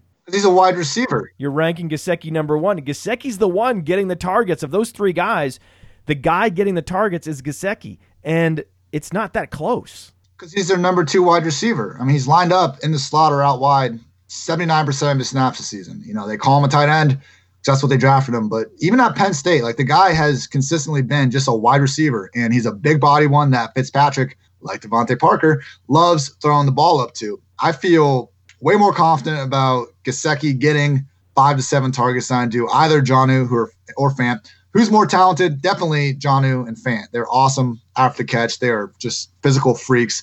Not debating that. Did you see the run from Jonnu last week? Lined up as a pure running back, man. It was incredible. It was amazing. I was like, is that, wait, that's not Derrick Henry. That's Jonnu Smith. Holy shit. He looked like Derrick Henry. It was amazing. Is Derrick Henry a system running back? But yeah, Mike Gesicki's got the matchup, Cincinnati. You love Mike Gesicki this week. That's the guy to pay down for. Okay, truth or time. We talked dynasty. You want your Bengals in dynasty. Get them all. Mix in number one, but get every Bengal. Do you have a guy that's stashed that you still believe in that could be the next Breshad Perriman? I have three guys I want to bring up real quick. Ooh. We mentioned we mentioned Curtis Samuel. I don't think it's that biggest hot take ever, but twenty twenty breakout, absolutely happening. Absolutely. As president of the Cordero Patterson fan club, I'm obligated to mention uh, he's been the best all-around special teamer in the league this season. Deserves to be in the Pro Bowl. Hey, Cordero Patterson, you know what? He's really persevered. He had many opportunities to just walk off into the sunset and end his career. It wasn't happening at the wide receiver position. That was clear. But he found a way. He and Tavon Austin have found ways to stay relevant, and I appreciate that. He asked, uh, he asked Matt Nagy if he could play tight end when Burton and Shaheen went down. The guy does whatever he can to help the team, and anyone that wants to call the all-time best kick returner in the history of the league a bust, you know, can get these hands. Oh, oh, oh, better than Devin Hester? Kick returner, not not punt and kick returner, just kicks. Oh, okay. I'm glad you specified. Oh, yeah. No, I've I've gotten into that wormhole before. All right, and finally, a guy on the Bengals that we have not mentioned. Golden Tate is very, very good. And I'm not sure if he's going to get the targets now, but, man, I would love to see what this guy could do in a consistent one or two role because it was pretty damn good this year. Every single catch he makes is awesome and is contested, and I understand that they're contested because he can't separate well, and that's a very big skill you want to have as a receiver in twenty nineteen twenty twenty. Hey, what if Mike Williams was a jungle cat? That's what I'm saying. Right? That's Auden Tate. He's a less expensive, less flashy version of Mike Williams. Final question. Get you out of here. Give me a bold prediction. Very, very bold. I'm talking as bold as you can get. You might think it's bold enough. I want you to go even bolder. N F L playoffs, Super Bowl. Give us a take. I think the Chiefs skate through the playoffs and win every single playoff game by multiple scores, and they just emerge as the clear number one team in the league, win the Super Bowl, and we're going to look back at this and say, really? We didn't favor Patrick Mahomes in a fully healthy Chiefs offense with an improving defense that just added a potentially key pass rusher. We'll see if he ends up reporting with Andy Reid, who's been scheming one of the best offenses in the league for the last two decades because we trusted Lamar Jackson, this Ravens team, to keep winning shootouts in the playoffs. Like, I, I think just Tyreek's been banged up this year. Mahomes has been banged up this year.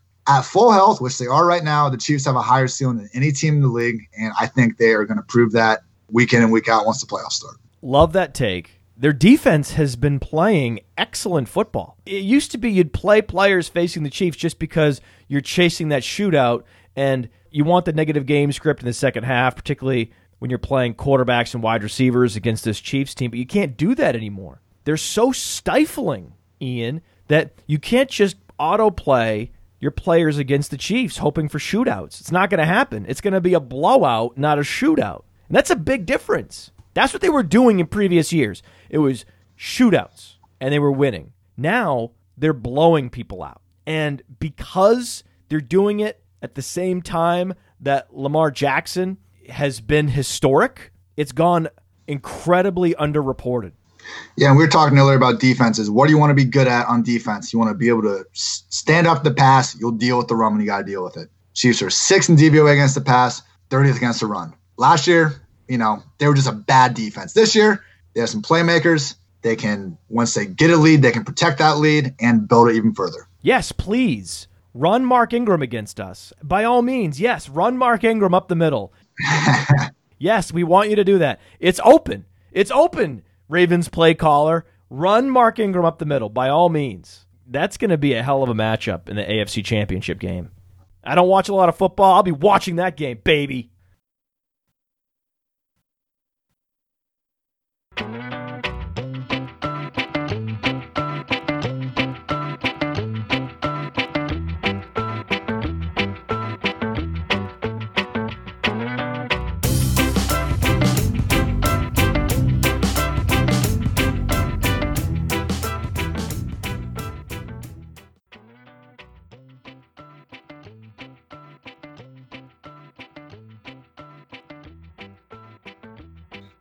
I don't watch a lot of football. I'll be watching that game, baby. All right, bud. Thank you. You delivered, as always. Thanks, man. Yeah, that was fun. Best of luck. I love that you're always thinking about the next thing and how to change the game. Yeah, bro. We'll uh, we'll keep trying. Thanks again for uh, sending those over, man. I, I just I hate when a podcast and someone just can't even take the time to plan out their own thoughts. So truly appreciate that a bunch.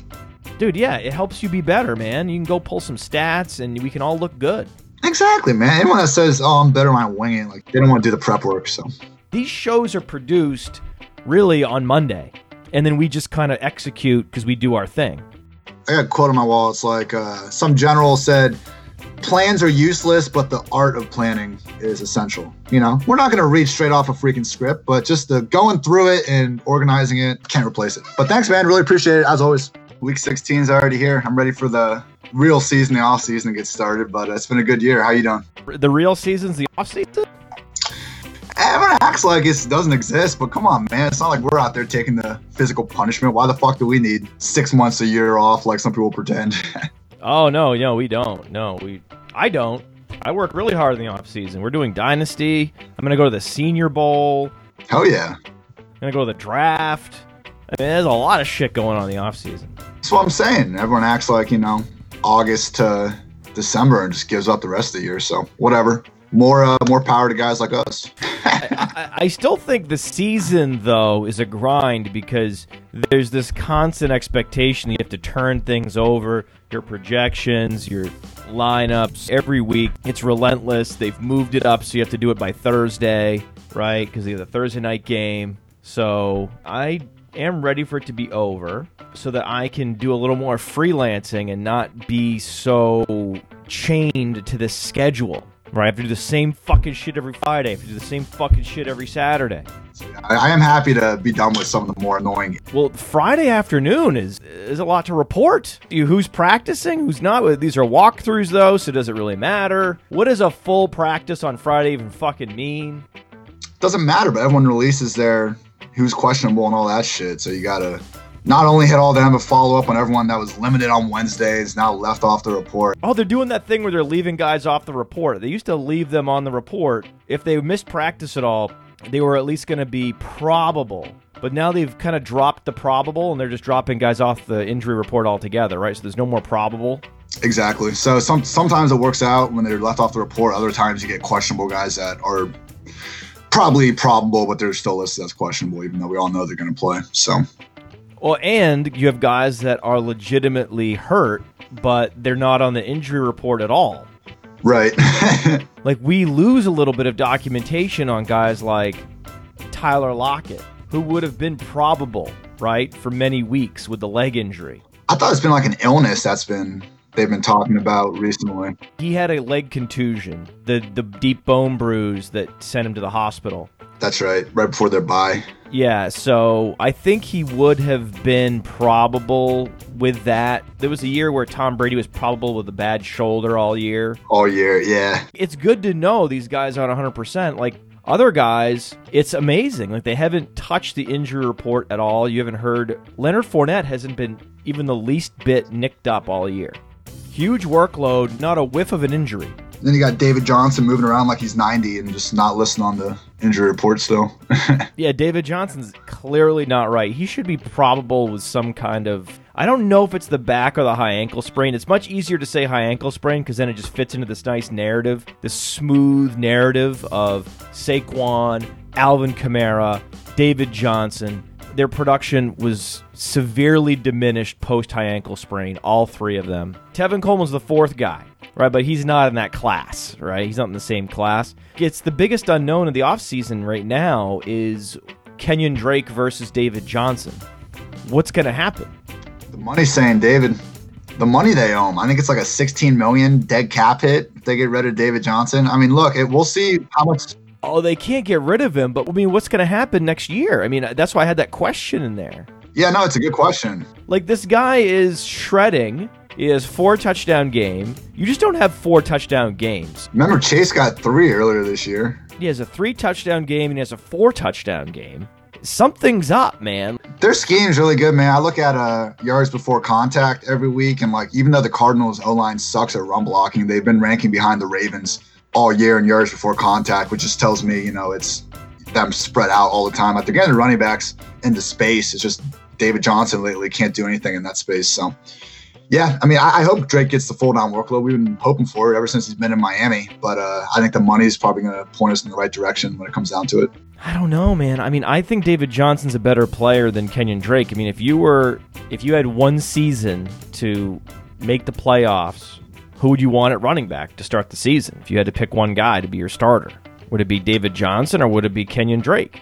I mean, as long as we're getting twenty fifteen to week six, twenty nineteen David Johnson, I'll take him. But, you know, the last five weeks paint, paint a different story. They were using David so much better as like a pure receiver before he got hurt too. Now he's not even, I mean, he's got five targets since he came back from injury. It's just like they know he can't do this right now, which makes the fact he's not listed on the injury report that much more ridiculous. Yeah, it's stupid. It's stupid. I think it's a clear indication that he's not right, that it's going to take the offseason for him to get right, but that if he's right, he's the guy. Yeah. If he's right, he's better. Yeah, I think so too. And Drake's awesome in his own right, so maybe... Maybe we see a split. I don't know, though. Kingsbury's been pretty consistent this year with, uh, you know, whoever is the running back. It's kind of been the lead running back, uh, no matter who's been out there. So uh, it'd be awesome if, uh, 'cause, I mean, they've kind of gotten rid of their four wide receiver base offense anyway. I mean, they just don't, I don't care about those tight ends. I don't, I mean, their wide receivers are looking for more talent. Do what the Browns have been doing. Just make sure, you know, Kareem and Chubb have been out there almost sixty percent snaps each. Make that happen with David and Drake. Both of them are good enough receivers to do it. It's just half the league seems so, I'm not saying the Cardinals even are, but everyone seems obsessed with like finding these, you know, running backs that complement each other, your scat back and your power back, because that's always been the age old kind of combination. But if you can get two of these guys, kind of like the Browns have right now, where they can both affect the game as a receiver, I mean, that's should be your best case scenario. We got to do brunch. Oh my God, Ryan Lopes is also in Connecticut. He's been bugging me to get brunch all year. One weekend, I had it free up at the last minute, and I D M'd him, and I said, hey, dude, this is the weekend. He's like, oh, you know, my, my girl's birthday. Oh, jeez. I'm like, oh, my God. He's like, I really can't. He's like, man, you, you trust me, Podfather. I really want to. You you got to trust me. It's just, it's my girl, you know. Anytime in the offseason, man, I will not make that excuse. You got my word. You're in the Roto World grind right now. You're in the Roto World grinder. Yeah. You, you, how many? What do you? What do you do on Sunday? All of us are assigned different games at the, you know, one o'clock and four o'clock, and then we got to do blurbs for both sides of that game. So doing like forty, forty-five blurbs from like one to kind of eight, and then I don't know. I, I rewatch all the games. So you're locked into one game in each time slot. I make sure to rewatch all the games condensed on Game Pass uh, every Sunday and Monday. So I'm kind of. I'm usually up to around midnight or one, kind of going through that. I try to watch two games at once during the day to make it a little more manageable. So it's definitely a rush from, uh, you know, Sunday morning to Thursday morning, I'd say, is pretty much a sprint. But after that, it's really not that bad. So no, it's really not. You're a hero to all of us. So many of us use this tool, Roto World. The traffic is you know, in the tens of thousands per day. So many people going there to get their news for free. Someone has to do the work behind the scenes, and that someone is you. You are doing a great service for a lot of people. We got a team. It's, you know, it's all run by Pat Daugherty, so he's the real O G. I don't know, man. I think Pat's the fantasy analyst M V P. Oh, really? No one else can get this award this year because the team fell apart around him. Not only Evan Silva leaving, which I think everyone knew was bound to happen, then on his heels, boom, Rich Rebar leaves, Ray Summerlin leaves. Suddenly, there's no one left but Pat, and he has to not only keep it going, keep the machine going, keep the engine running, but also hire the next generation of Roto World analysts that are tasked with the impossible of meeting those expectations. And he did it. He did it. He pulled it off, man. I love that. All, all the credit. He pulled off the ultimate rabbit out of the hat maneuver this offseason was Pat Daugherty. He is the M V P. There's no one else that's even close. He's been working sixteen-hour days all season. He just decided, you know what? I like working here. I'm going to stay. But if I'm going to stay, I need to make sure that this organization continues to meet the high standards that have been established by the forebearers at RotoWorld. And God damn it, I know enough people, and I know enough people that know enough people that we can rebuild this team the right way. He asked me, I said, you got to talk to this guy, you got to talk to this guy, you got to talk to this guy. Next thing I know, he's hired the best people in the business. Yeah, no, he he was definitely did a good job building it, man. I have too much of a kind of focus on myself. I, I I wouldn't have that ability to build a team as good as he did. So all the credit to uh to Pat. But I mean, we were talking about fantasy M V P, man. I want my name up there too. I'm competing every damn day to try to beat guys like Pat and Silva. So he's underrated. You may actually be putting in more hours, but once you get to a certain place where you have this added responsibility, you're forced to also not only work harder, but work smarter. So you have to blend the hard work with the smart work in order to raise up an entire organization. That's the next level. But you can't get to that level until you bust your ass delivering and executing at the ground level. That's what Evan Silva did for so many years. That's the untold story, was that Evan Silva was grinding, grinding his ass off for years. Just writing, writing, writing, writing, writing, writing, writing, writing, writing, writing. Before he had a big Twitter presence, you know, before any of that. Like, he was the horse that they all could rely on at RotoWorld. And they were just riding that horse. And then he decided to start open up his presence on social media, and he had that underpinning. All that writing allowed him to be so much more efficient with how he processed information. Once he'd trained his body ten thousand hours analyzing football, on a Monday morning, this guy's publishing takes with links and takes with links. Early Monday morning, you're like, wait, wait, wait, I haven't even figured out what happened on Sunday yet. He's already broken it all down. He's already figured it all out. Evan's up there, man. But that was the training. ten thousand hours of just training behind the scenes at a time when no one knew who he was. Yep. That was the pre-Twitter Evan Silva. Now, so anyone that's at RotoWorld has this opportunity where there's an infinite amount of football analysis that needs to be done. It's just a question of how much of it are you going to seize. It's like a land grab. It's just a question of how many different acres of land can you, you know, stick a flag in the dirt. You know, I'm going to cover this. I'm going to do that. I'm going to do that. I'm going to do that. I'm going to do that. I'm going to D F S. I'm going to do start, sit, boom, boom, boom, boom, boom. That's all shit everyone's been doing for years, though, man. Come on. Where's the creativity in the industry these days? Everyone does their rankings. Everyone does the same old shit, the same old shit. I've seen it last ten years. Give me a new idea. Everyone's copycats. Copycat industry. Well, that's the next level. What ends up happening is, like, you have an organization like a RotoWorld, or even like, like Player Profiler. We have stuff that needs to get done every year because people have a subscription to our draft kit, for example. It's their preferred way to prepare for a draft. So you have to deliver for a bunch of customers, right? You have to do that. Once you do that, once you prove yourself delivering for customers, then you have the credibility established where then you can say, you know what, I have a new idea, I have a new premise. I have a new product I want to roll out. I want to do an app. I want to do a whole new premise for a weekly article, right? At that point, if you knocked the legacy task out of the park, then you have the credibility to say, okay, now it's time for me to do what I want. That's the deal that directors have in Hollywood. George Clooney has a deal like that. Jon Favreau, the guy that directs the, the superhero movies. So he has a deal where he says to the studio, I'll do one of your superhero movies, and then I have to do a movie I want to do. So he does like The Chef, this independent film where he's the lead, and he has a food truck that he drives across the country. And everyone looks at that script and goes, that's never going to happen. Yeah, that's a that's a fun little movie you have there, but no one's going to make it. And he's like, okay, well, I understand it's never going to get made, but how about this? I'll tie my fun food truck movie to the X-Men. So if you want the X-Men, you got to do the food truck.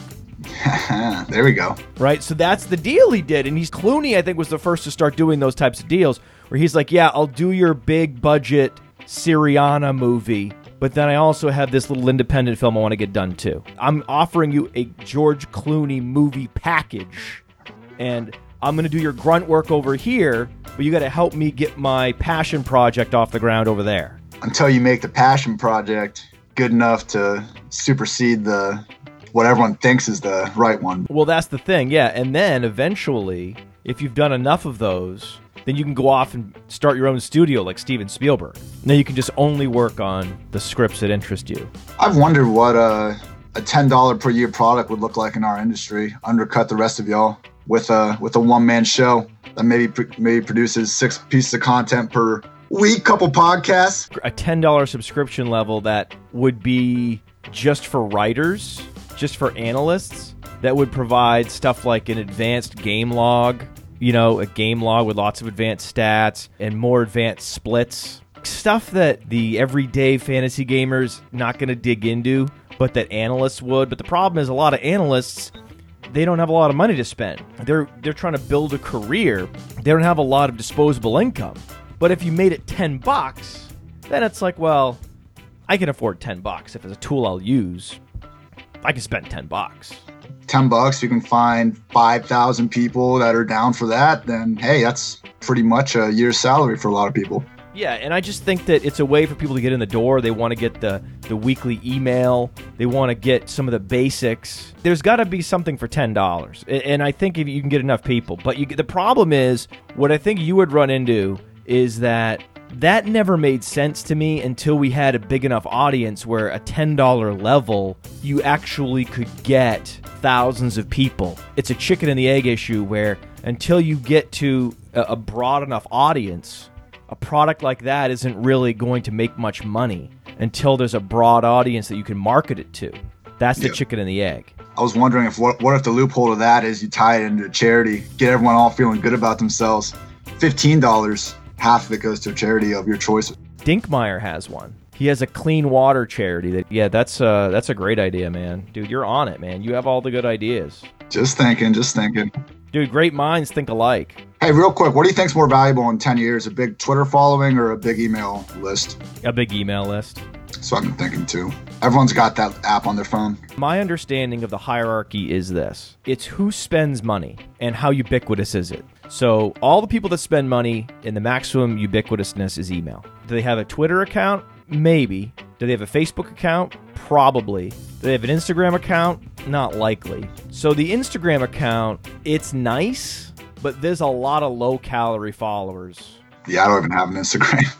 So that's the least valuable, but also it's typically the most juiced up. Then Twitter. Twitter's definitely more valuable than Instagram. And then Facebook's more valuable than Twitter because the fantasy gamer you're looking for is age forty-five to sixty. So oftentimes you'll see individuals from age thirty to forty-five. That's a zone where a lot of men drop out of fantasy. They're at the peak of their profession where they're in their prime earning years and they have a family and they have to just jettison a bunch of hobbies. Yeah. But then once they get into their forties, they start bringing the hobbies back. They buy a boat. They start fishing. They get back into fantasy football. And then guess what? They have a lot more money now, right? So you've got a lot of people in their twenties and then a lot of people like in their fifties.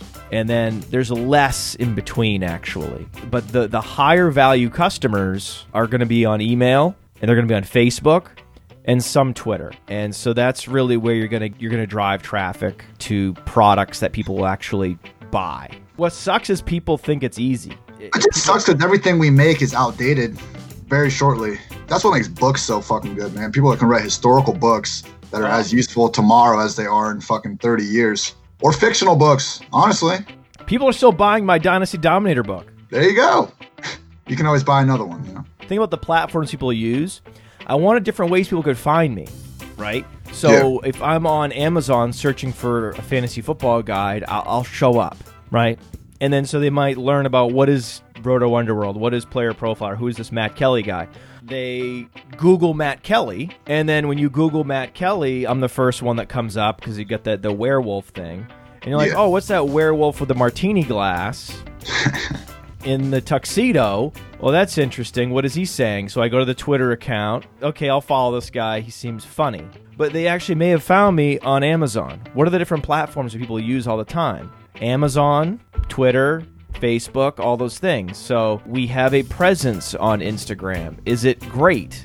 No. Am I doing a lot of Instagram videos? No. Do I have time? I wish. But we are publishing our stuff to Instagram so that that's a place people can find us and learn more and be like, oh, hopefully they stumble upon player profiler dot com. This is cool. I'm going to bookmark this. But you need to try to find a way that people can find you across all these different platforms they're using. And the book was a way to do it with Amazon. Yeah, I know Jonathan Bales had a bunch of success with his, uh, you know, fantasy sports for smart people back in the day. I, it's not a, it's not a moneymaker. Like, that in and of itself isn't a moneymaker. Yeah. But it's, it's just a way to get in front of people. I'm sure your guide's still helpful, but, I mean, I'd imagine it's, like, a little bit outdated now. I'm thinking just, like... I don't know, man. I remember as a kid reading like these Chip Hilton, Beverly Cleary, like just these book series of like kids growing up playing sports, and there's twenty or thirty books in the same series. Come out with one of those, someone likes one of them, and they're buying the next twenty-nine of them. So I'm just really interested in that book that's just as relevant tomorrow as it will be in thirty years. So fantasy football, definitely a passionate thing. In the scale of am I working in an industry where I can serve my passion, I'm probably in the ninety-ninth percentile of people, right, that are essentially working in a field that's essentially like a hobby. That's the great hack that you and I have both solved in life. Is fantasy football your passion or is football your passion? Because I feel like for me it's just football, and this is pretty close. I find myself a lot of times not really talking about fantasy football, talking more about Belichick and how he, he isn't held accountable for the Sony Michel pick. You know what I mean? Like, and it doesn't have anything to do with fantasy, but the, the filming of the sideline, everything with Gronk, with Malcolm Butler getting benched, conspiracy theory about Aaron Rodgers not liking Jeff Janis. You know, yeah, so it's not really fantasy, but sports journalism is going away. It's harder and harder to make money just covering sports, right? So fantasy is a great hack to get in sports. For sure. In a place where people are willing to spend money and you can more easily set up your own business and actually make money at it. What the cool thing about fantasy is, you know, we have these apps that we're doing. We did the Dynasty Dominator app. We're going to do this Breakout Finder app where you have this algorithm that looks at prospects. You do something cool, you put it in the app store, and you're done. That's kind of what you're saying with the book. It's like evergreen. Yes, exactly. But I would stick with fantasy, man. It's growing all the time. I was just at a holiday party, my family, and all my cousins that were in high school or in college, they all had fantasy teams. They were all talking about fantasy football without even me in the room, right? I would walk into the room and they'd be talking about it. And I was like, oh shit. Yeah, no, for sure. I mean, the only thing I would ever leave for is just an actual like front office job or just getting the chance to work with the real team. I would hire you in a heartbeat if I were running a team. Oh my God. Of course. You would be so good at that. Yeah, it's just, you know, getting that baseline, man. You were talking about putting in the hours. I think there's just certain boxes to check off, so, or shake the right hand. Absolutely, man. Absolutely. There was a um, an episode of Hard Knocks, and they showed the computer. I think it was the Miami Dolphins. They showed the coach's computer, and he was looking at Roto World. Yeah, I think I remember hearing about that. He was reading Roto World. It was either the Bengals or the Dolphins. I don't remember which bad Hard Knocks it was, but it was one of those. You realize, oh, well, a lot of front office people respect Evan Silva. They don't view him as a fantasy guy. They view him as just like an N F L N F L expert. Which is like, sh- sh- show me where these N F L experts are that don't touch fantasy at all. I mean, I feel like that line's just shrinking by the day because, I mean, come on. Like, how, how are you a good fantasy analyst? You're a good N F L analyst and you also know what's going on. There was a time, man, not long ago, a few years ago, when the beat writers and the, the old crusty N F L writers would mock fantasy football. Yeah, it's ridiculous. as being uh, frivolous and beneath them. And those days are pretty much gone. I feel like sixty percent of beat writers could be replaced and they just fucking pretty much repeat whatever the main Twitter account sends out. I mean, like, it's it's just insane. And that... You know, we write about thirty-two teams a week, so excuse me for not having much patience for these people that can't even go above and beyond to cover one team. I think about that, man. You got to go to practices, okay? How much time do beat writers literally have to produce content? And they do what, one or two articles per week, maybe send a practice update. Then they just copy everything the main Twitter account says. So it's just, there are good ones out there, like in any job, but... There are some really bad ones. The worst one is this. Tony Grossi is the worst. He is the absolute worst beat reporter in the world. Always asking Baker those terrible questions. I'm talking about guys that cover the Premier League, guys in India that cover cricket, Australian beat reporters, guys in Sydney that cover rugby. Tony Grossi is the worst in the world. I, I hate him so much. He is the worst. All right, let's do a show, buddy. You ready? Uh, let's do it. Yeah. Why, why, why? Why not McCaffrey? Why not McCaffrey? Why not McCaffrey? Of all the available targets in this offense and the comfy slot role that we've seen Bruce Arians use with Larry Fitzgerald. Using that elite body control to convert uncontested catches on the outside and then fall down at the catch point. No, the other stuff, the, the positives. No, take it easy. Like Mike Boone is happening. It's happening, folks. It's happening! We got him! We got him! Breakout star, Mike Boone! We got him! Oh, I told you to stash him for weeks! And I was right. No! Take it easy. I'm not a Jarvis Landry enthusiast, so whenever he's high-owned and doesn't deliver in D F S, I just cackle. Look, this Eagles defense... I know they got absolutely bamboozled by Devontae Parker. It knows. It knows. DraftKings knows. Except those at Player Profiler. No. Take it easy. He's a sixth-round rookie. We forgot. We forgot. It was the chest hair and the sunglasses, and I forgot he was a sixth-round fucking rookie. He really broke my heart, Ian. I had way too much Fournette. God damn you. It is what it is. The Eagles are saying, hey, listen, hey, listen, you can beat us on the outside. You just don't go up the middle on us. Please don't go up the middle. We're going to shut down the middle, and you're going to have to beat us with Amari Cooper and Michael Gallup. And, uh, you know, we've lost some good pilots out there. Hollywood Brown, week three, good guy. Uh, Kenny Galladay, Mark Ingram, lost him as well. And most recently, Kyler Murray. Great. What did you do? We lost. Okay, what did you win? Nothing. I was about to say, I'm not about to reveal the helicopter yet. It doesn't look out till Sunday. I mean, that would be bananas. It's scary when I put a butt on the end of that. Why are you calling yourself Showtime? You're golden. You're the Golden Tate of the fantasy community, Mister Podfather. The depth chart is the depth chart. The projected snaps are the projected snaps. The projected routes are the projected routes. The projected targets are the projected targets. The projected receptions are the projected receptions. The projected yards are the projected yards. The projected touchdowns are the projected touchdowns. O J freaking Howard. I already have Ian Thomas in the two thousand twenty Scott Fish Bowl, and the draft hasn't even happened yet. Oh, yeah. Oh, yeah. What happens when Joe Mixon's quarterback is Joe Burrow? This is fine. Bengals is fine. Lined up as a pure running back, man. It was incredible. Nelson Aguilar. All these are tilting players.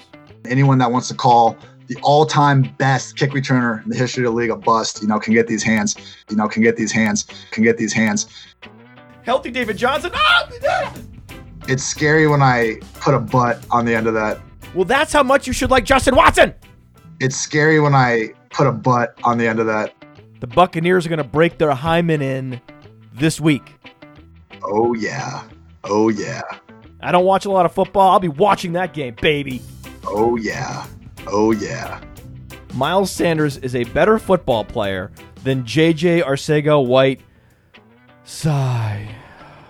We got him! We got him! Dynasty Leaguers! We got him! We got him! We won!